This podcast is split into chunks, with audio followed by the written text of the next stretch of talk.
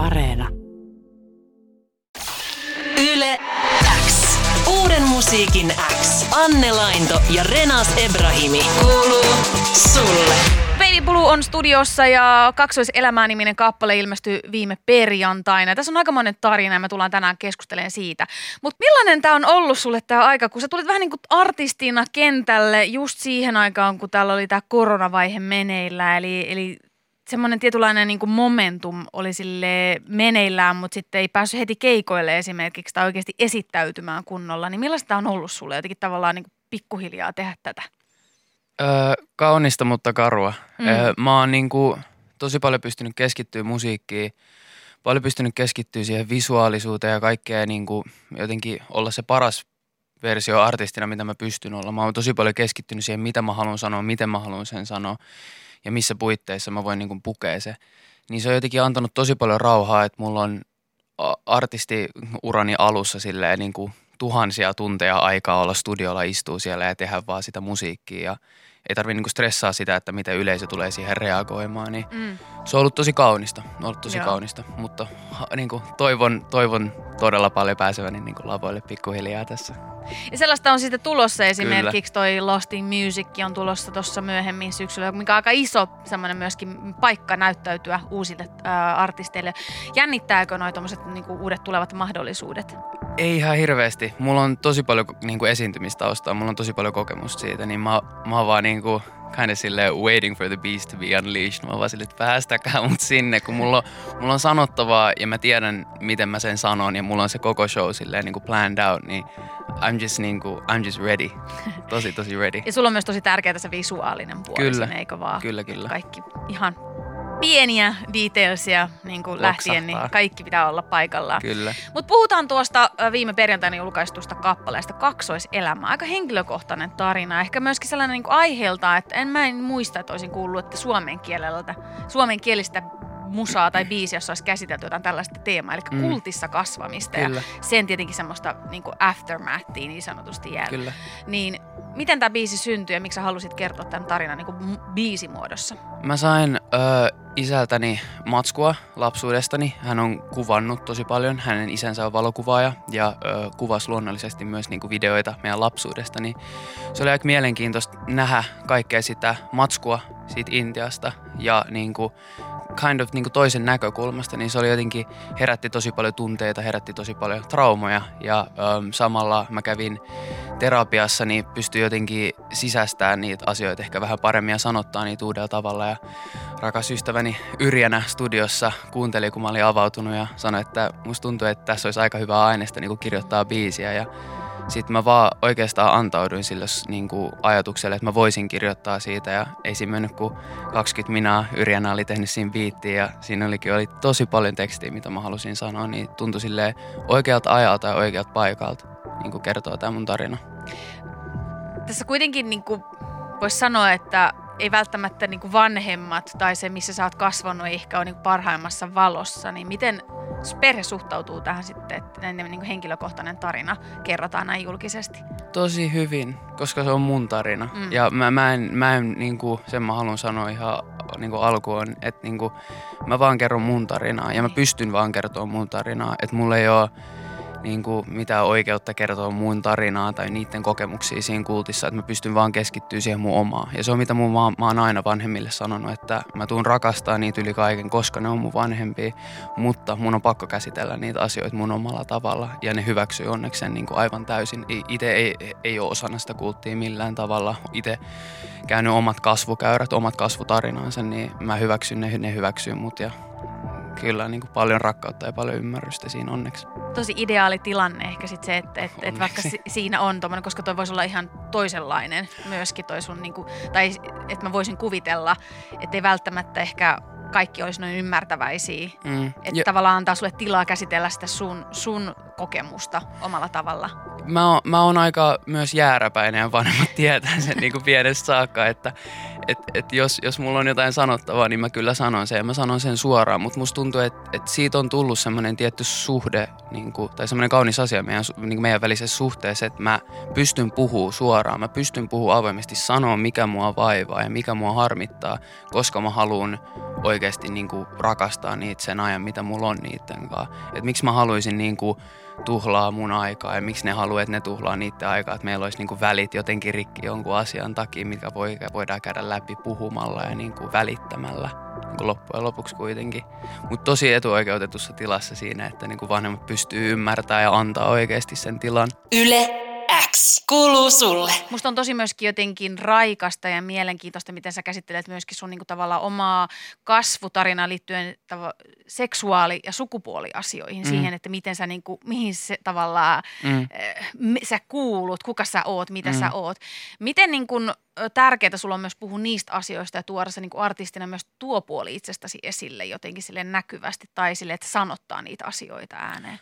On, se, se on tosi tärkeä. Mä en, ole, mä en ole se ihminen, joka menee silleen niin kuin antaa statementtia tai olla se tyyppi, joka menee niin kuin julkisuudessa, että pitää niin kuin olla jotenkin very out there. Mä, mä teen sen niin kuin mun omien tekojeni ja, ja varsinkin niin kuin musiikin kautta mä pystyn, musta tuntuu, että helpoiten, että, että mä, mä oon koko nuoruusien kamppailu sillä, että, niin kuin, että minä nämä näen itteni ja niin kuin, varsinkin niin kuin feminiinisyyden ja maskuliinisuuden niin kuin rajamailla häilyvästi liikkuvana ihmisenä, niin se on, se on ollut tosi hankalaa aluksi ymmärtää ja sisäistää, että, niin kuin, että mitä se voisi olla, mutta varsinkin niin kuin sen oman artistiuden kautta, kun mä huomasin, että okei, okay, että mulla on tämmöinen platformi, missä mä voin niin kuin, täysin niin kuin, vapaasti ilmasta itteni ja mä pystyn täysin niin kuin, kind of on a clean slate tulla vaan tänne ja näyttää, että, niinku, että millaiselta mä voin näyttää, niin se oli jotenkin tosi raikasta, että kellä ei ollut niinku ennakkoluuloa, että miltä Baby Blue näyttää. Monella on ennakkoluulot, miltä mä näytän niinku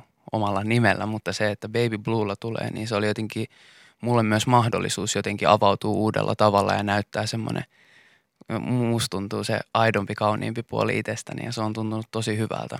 Miten kauan tämän kaik, niin kaiken niin kuin rakentumiseen on mennyt sulle? Että kuinka paljon sä tavallaan työstit sitä, että sä sait löydettyä tämän tavallaan artistipuolen, joka on tälle vapaampi ja rohkeampi ehkä kuin mm. sit se tavallaan se omalla nimellä menevä versio? Se oli, kyllä siinä menee hetki ja varsinkin se niin kuin, sen rohkeuden löytäminen on, on hankalaa. Se on, mulla on onneksi ollut kauniita ja rohkeita ihmisiä mun ympärillä, ketkä on antanut mulle sitä voimaa ja antanut mulle energiaa ja antanut sitä – niin kuin okta silleen, että ole oma itsesi. Että mä oon tosi etuoikeutettu, että mä oon löytänyt hy- hyvän ryhmän ihmisiä, jotka on vaan puskanut mua olemaan niin kuin oma itteni, mutta se on ollut tosi raskas, pitkä matka itseeni niin kuin löytää se ääni ja se, että se, se, se, että se vielä pysyy vahvana ja pysyy silleen skarppina, niin se vaatii tosi paljon työtä, mutta musta tuntuu, että se on elämänmittainen duuni, että löytää sen, mutta viimeisen kolmen vuoden aikana tuntuu, että on ehkä niin kuin asiat loksahtanut paikoille ja alkanut tuntua omalta ja aidolta ja niin kuin itseltäni.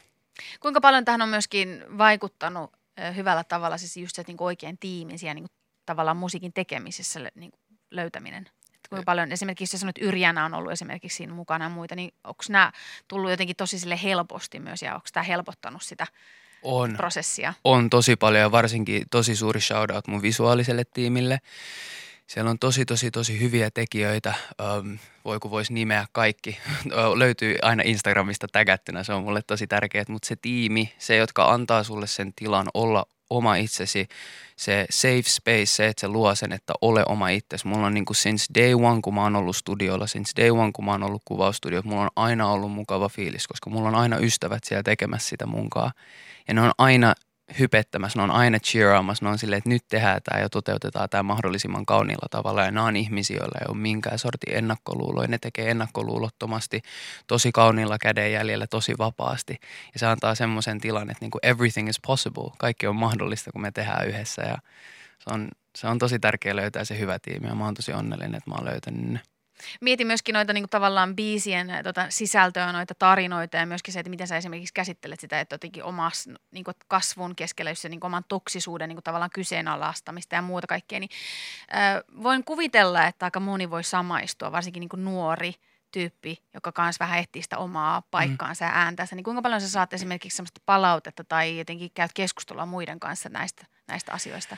Ö, nykyään, nykyään varsinkin tosi paljon, nuorena ei missään nimessä, mm. nuorena se toksisuudesta, niin se vasta tuli, musta tuntuu, että niinku keskustelu niinku oikeasti niinku lähiaikoina, että et on alkanut tulee semmoista tietynlaista, ehkä se tulee kasvun kanssa, ehkä tulee se iän kanssa, mutta musta tuntuu, että maailma on myös niinku mennyt siihen suuntaan, että ihmiset mun mielestä kääntyy ehkä vähän sisäänpäin niinku hyvällä tavalla helpommin, että niinku sosiaalinen media vähän niinku tuo semmoisia asioita niinku pinnalle, mitä musta tuntuu, että mun nuoruudessa ei hirveästi puhuttu, niin se, että myös niitä asioista keskustellaan, niin myös avaa semmoista niin kuin turvallisempaa ympäristöä niin kuin lähipiirissä keskustella niistä asioista. Et nykyään kaveriporukassa on paljon helpompi olla sille, hei, tämä asia ei ole ihan ok ja meidän pitäisi muuttaa tämä. Ja sitten kaikki voi olla sille, jep, ja se on paljon helpompaa nykyään versus aikaisemmin se olisi ollut se, että just puhuttiin tästä eilen ystävien kanssa, että kun teininä, että sä lähdetään vaan rähiseen ja tekemään. Se on niin impulsiivisesti siinä niin kuin hetkessä elämistä, että kukaan ei pysähdy ja ole sille, no mitä sulle oikeasti kuuluu, että mitä sun mielessä pyörii.